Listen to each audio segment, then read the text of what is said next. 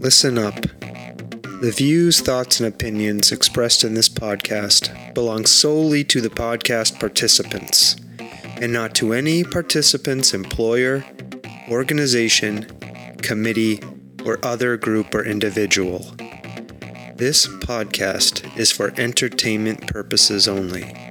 You know, for fun. So lighten up and enjoy.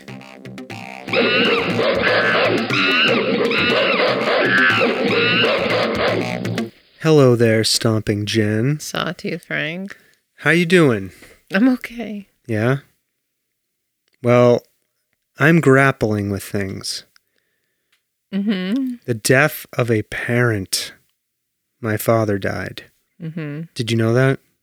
I do. I'm very sorry for your loss. How'd you find out about it? Did you read it in the paper? Oh, goodness gracious. People know we're married. Oh, yeah. Well, um, we are recording this on Monday, October 17th, and my father died a week ago on Monday, October 10th. Mm-hmm. Now, I'm going to do a much longer podcast later about um, the experience of hospice and what it's like to attend to somebody who is sort of at the end of their life and getting ready to transition out. You're going to be part of that Oh, because you were involved in it. But on this episode, I just want to read his obituary and then I'm going to read a poem he used to read to me as a child Okay. that is seared into my memory. Okay. Okay? Mm-hmm. So we'll do this longer podcast later. So this is going to be a fairly short episode. Okay. Okay? Mm-hmm. All right.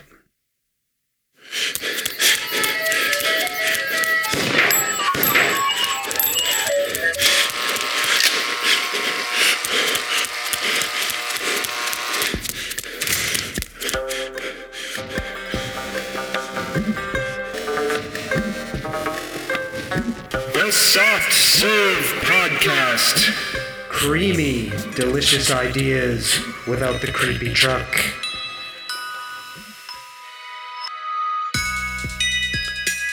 I am not singing Stomping Jen. Okay. Not today, No. because I am going to read an obituary. And it wouldn't be, well, maybe it would be. They sing at funerals all the time, don't they? Mm-hmm. Singing is part of um, remembering people. Is that true? I think so. Yeah.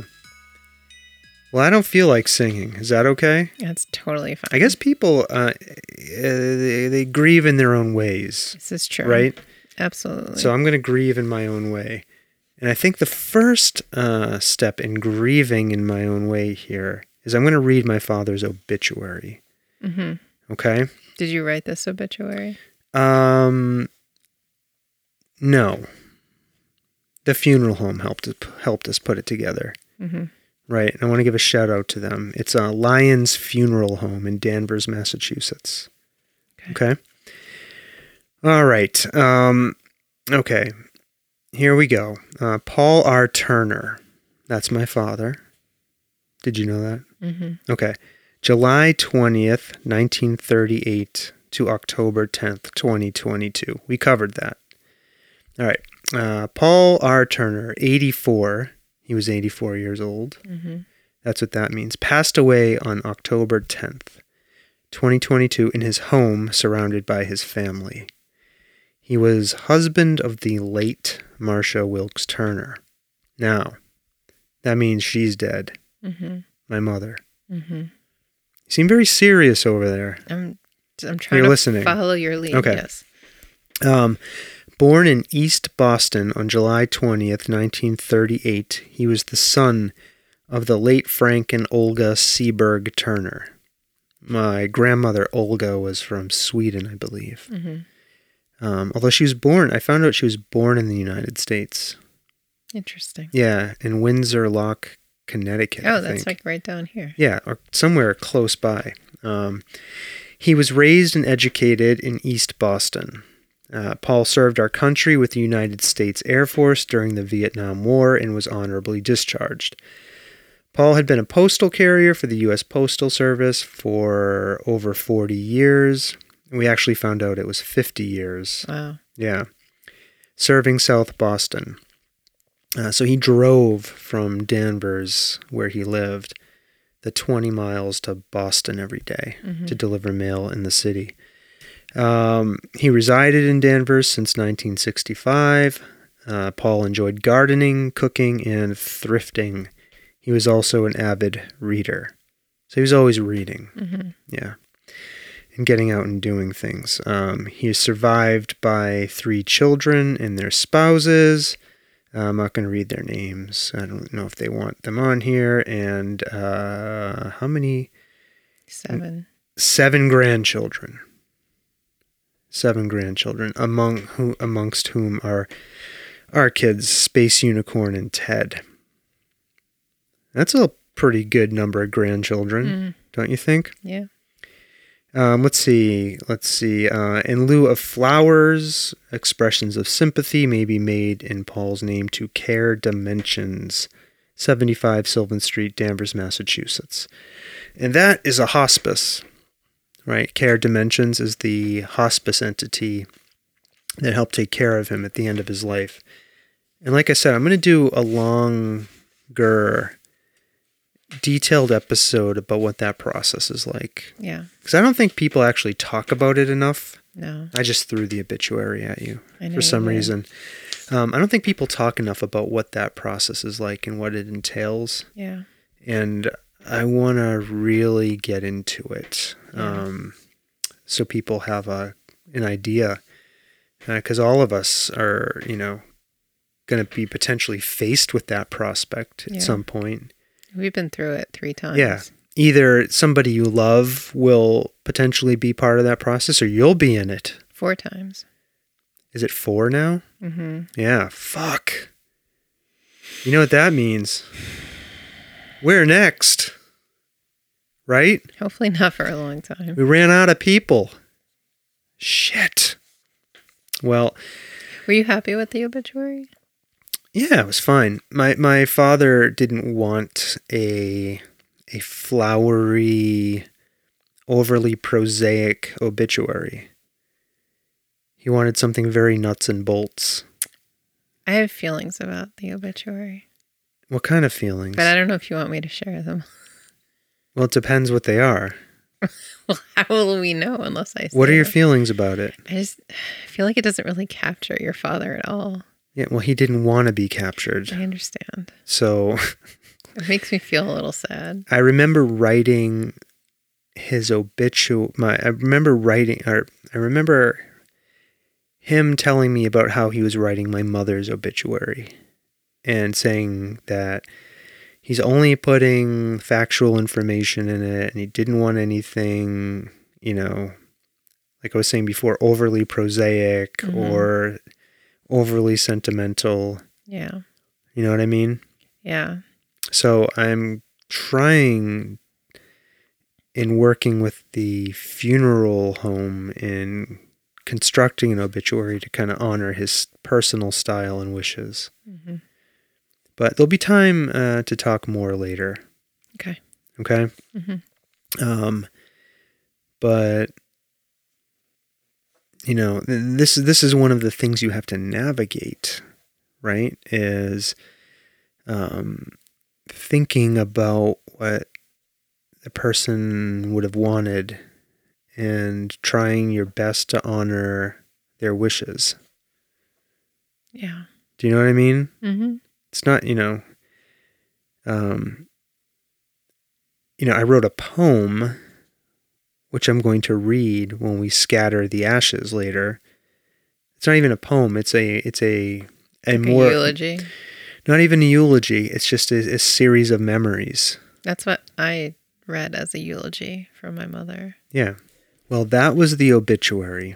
Very straightforward. Mm-hmm. just like you wanted it Right. just the facts gotcha. i don't know i believe you have to respect what people want That Makes sense. Well, the other thing I wanted to do is read this poem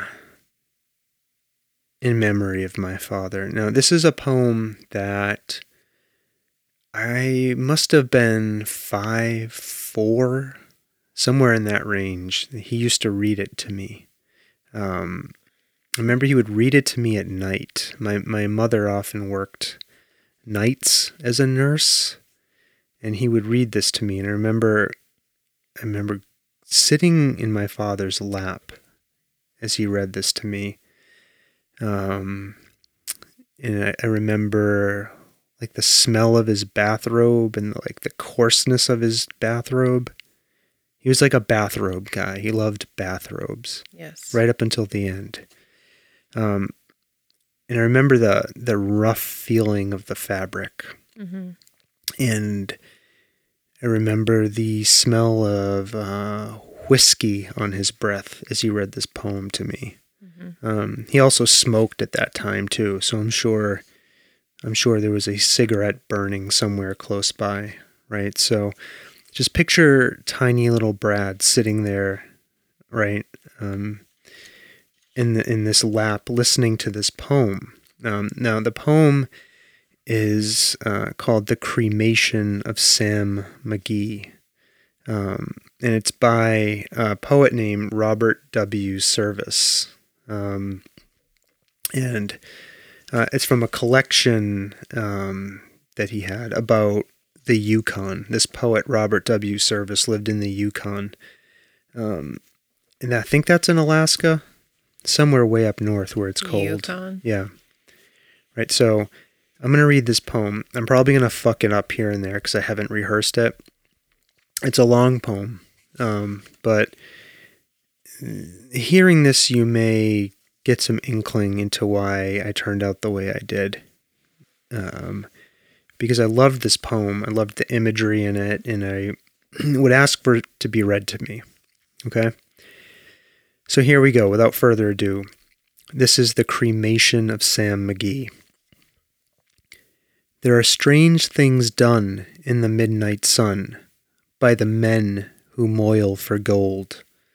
The Arctic trails have their secret tales that would make your blood run cold. The northern lights have seen queer sights, but the queerest they ever did see was that night on the marge of Lake Lebarge I cremated Sam McGee. Now, Sam McGee was from Tennessee, where the cotton blooms and blows. Why he left his home in the south to roam round the pole, God only knows. He was always cold, but the land of gold seemed to hold him like a spell, though he'd often say in his homely way that he'd sooner live in hell. On a Christmas day, we were mushing our way over the Dawson Trail. Talk of your cold! Through the parka's fold, it stabbed like a driven nail. In our eyes we'd close, then the lashes froze till sometimes we couldn't see. It wasn't much fun, but the only one to whimper was Sam McGee. And that very night, as we lay packed tight in our robes beneath the snow, and the dogs were fed, and the stars overhead were dancing heel to toe, he turned to me and, Cap, he says he, I'll cash in this trip, I guess.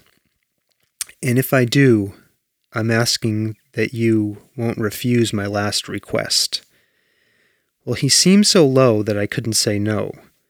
Then he says with a sort of moan, It's the cursed cold, and it's got right hold till I'm chilled clean through to the bone.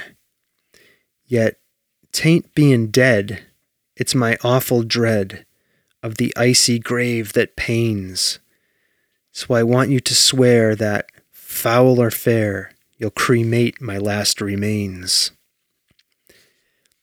A pal's last need is a thing to heed, so I swore I would not fail. And we started on at the streak of dawn, but God, he looked ghastly pale. He crouched on the sleigh, and he raved all day of his home in Tennessee. And before nightfall, a corpse was all that was left of Sam McGee.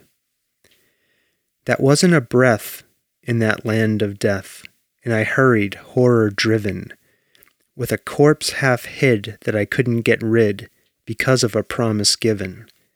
It was lashed to the sleigh and seemed to say, You may tax your brawn and brains, but you promise true, and it's up to you to cremate those last remains. Now, a promise made is a debt unpaid, and the trail has its own stern code. In the days to come, through though my lips were dumb, in my heart how I cursed that load. In the long, long night, by the lone firelight, while the huskies, round in a ring, howled out their woes to the homeless snows, oh God, how I loathed the thing. In every day that quiet clay seemed too heavy and heavier grow. And on I went, though the dogs were spent and the grub was getting low. The trail was bad, and I felt half mad, but I swore I would not give in. And I'd often sing to the hateful thing, and it hearkened with a grin. Till I came to the marge of Lake Lebarge, and a derelict there lay. It was jammed in the ice, but I saw in a trice it was called the Alice May. And I looked at it, and I thought a bit, and I looked at my frozen chum. Then here, said I, with a sudden cry, is my crematorium. Some planks I tore from the cabin floor and lit the boiler fire. Some coal I found that was lying around, and I heaped the fuel higher. The flames just soared and the furnace roared, such a blaze you seldom see and I burrowed a hole in the glowing coal and I stuffed in Sam McGee. Then I made a hike, for I didn't like to hear him sizzle so. And the heavens scowled and the huskies howled, and the wind began to blow. It was icy cold, but the hot sweat rolled down my cheeks, and I don't know why. And the greasy smoke in an inky cloak went streaking down the sky. I do not know how long in the snow I wrestled with grisly fear, but the stars came out and they danced about ere again I ventured near. I was sick with dread, but I bravely said, I'll just take a peep inside. I guess he's cooked, and it's time I looked. Then the door I opened wide. And there sat Sam, looking cool and calm, in the heart of the furnace roar, and he wore a smile you could see a mile, and he said, Please close that door. It's fine in here, but I greatly fear you'll let in the cold and storm. Since I left Plumtree down in Tennessee, it's the first time I've been warm. There are strange things done in the midnight sun by the men who moil for gold.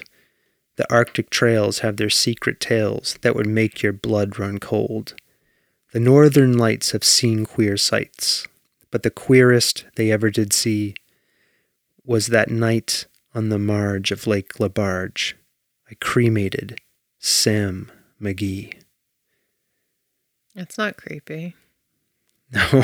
Can you imagine reading that to a four year old? No. But it was like my favorite poem. That's so sweet. And I think I think this says a lot about the way I turned out. Mm. I think that poem says a lot about who my father was. You know what I mean? Mm-hmm. Uh, can you see that happening? Mm-hmm. Yeah. So, anyways, that's by Robert W. Service, The Cremation of Sam McGee. And I think it's from, um, what is the name of the collection? Something of the Yukon. I can't remember. Um, not Tales from the Yukon, but something like that. Anyways, I knew I was going to forget it. I was going to write it down. So that's it. Okay. That's the poem I wanted to read um, in his memory. I think it is the best I can do right now. At a later date, um, we'll tell the story um, a little, uh, you know, a longer tale of what happened um, with with him. Um, you know, again, I, I think I, I do want to share with people um, what it's like to go through hospice, right? The ups, the downs, all of that stuff. So, all right. Why are you crying? It's complicated. What? Tell me.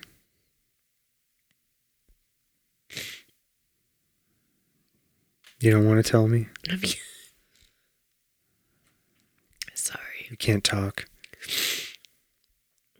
You're worried about Sam McGee? Oh. No. no, like I. Uh, sorry. You don't have to be sorry.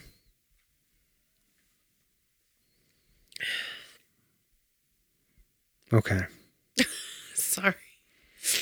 All right. Well, Well, because I told you earlier, like I felt like the obituary. Yeah. It doesn't really capture who your dad was. No. Um, but we'll, we'll have a chance to do that later. I want to get a little. now you like have me bawling, so thanks. My intention wasn't to have you bawling, I understand that. but I think you know. Again, like I said before, I think that poem says uh, really captures like his his uh, his his his quirky sense of humor. You know, there's a lot we'll talk about later. Again, This is I- what I'm saying. You yeah. like introduced this. So I'll read the poem. I'll read the poem again later. Oh, I'm not. It's not gonna have the same effect. No. Sorry. Um. All right, people. Um. So we'll, you know, look for the look for the longer story coming up, and maybe we'll make um, Stomping Jen here cry again. Thanks. it wasn't my intention. I'm sorry. I just wanted to share that. Do you want me to read um, my the words I plan to say? No, I'll wait. That that we'll save that for later. I know how I'll make you cry later. Okay, I'll save those for later. Okay. All right. Well, thank you for sitting here, um, stomping Jen, and um, listening to all of that. Okay. Yep. All right. Um, what? nothing. Nothing. All right. Um, okay. Um, anything you want to say? Bye. All right. Um, uh, no adios, huh? I'm sorry. I'm not in a jovial mood. Okay. All right, folks. Uh, bye now.